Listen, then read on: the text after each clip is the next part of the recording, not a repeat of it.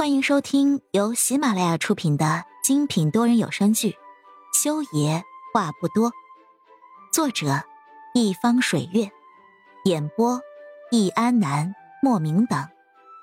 本书全部免费，记得订阅收听哦。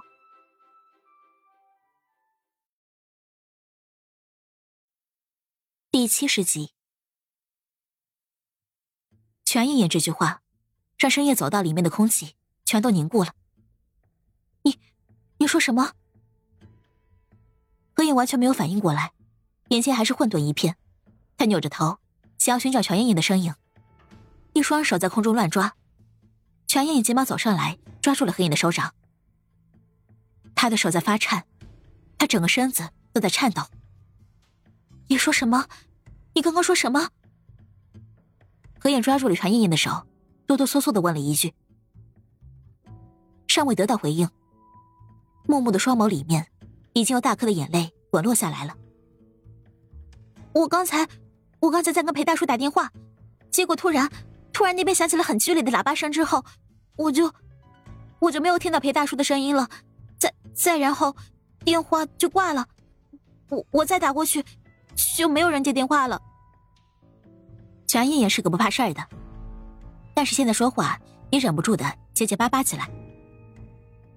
他一边说，一边轻拍何影的肩膀。万一是我听错了呢？我我，手机给我。一边一直没有说话的顾如北，从全影影手里把手机拿了过去，应该是去给裴木修打电话去了。裴木修出车祸，这不能够吧？安晴月讨厌裴木修，但是还没到想他去死的程度。而且不是说好人不查命，祸害一千年吗？就裴木修这种人，看着。怎么也要活个八九十岁的样子呀？不可能，不可能，不可能的！何影的嘴巴哆哆嗦嗦，能说出口的字就只有这三个字了。他不住的重复这三个字，一边伸手扯掉了自己手上扎着的输液针管。他强撑着半麻的一条腿要下地，安晴月赶紧上前来拦住他：“你干嘛？我要去见他，我要去看他，我要去看看他。”何言木然的重复着这句话，推开安浅月，就要整个人往地上扑下去。安浅月竟然被他推的也摔倒在了地上。全燕也吓傻了，愣在一边，竟然忘了伸手去阻拦何言。幸亏摔在地上的安浅月吼了他一声，全燕也才如梦初醒般的一把上去拦腰抱住了差点摔下推尸的何言。你疯了吗？何言，你疯了吗？你现在要下地，你是想变成残废吗？全艳艳顶着何影的腰，盛平的在自己背上一个劲的捶打，咬着牙就是不松手。要是裴木修死了，你也残废了，那那个小孩咋办？那个叫裴丽丽的小孩，你不是说他喜欢你吗？你要是残废了，我敢肯定，他一定不喜欢你了。没有小孩会喜欢坐轮椅的怪阿姨的。全艳艳把脑袋埋在何影的腋下，费劲的吼出了这句话。而这个时候，即便是裴丽丽这三个字。也只是让何眼激烈的反抗停止了片刻。何眼发起疯来，连安浅月都按不住他。安浅月从地上爬起来，赶紧叫一边的护士去拿镇静剂。眼见何眼刚刚缝合好伤口，上了药的脚踝上已经有鲜血溢了出来。安浅月急得恨不得把全爷爷摁着暴打一顿。什么时候说裴木修不好，偏偏在何眼刚出手术室的时候说这些？何眼，你听我说。现在还没有准确的消息表示环城公路上发生了车祸，你先不要激动，冷静下来，冷静下来。顾如北在一边打电话询问情况，见到何燕这个样子，急忙挂了电话，走到何燕身边，轻轻的握住她的一只手，站在推车边，统领她的头，慢慢的拖向自己的胸膛，手指缓缓的从她的满头秀发上滑下。你冷静下来，冷静下来了，我就带你去找他。您脚上大动脉才刚修复好，现在下地肯定会造成血管再度破裂，到时候你这条腿就废了。我知道你不想变成残废，何野，乖，冷静下来，冷静下来。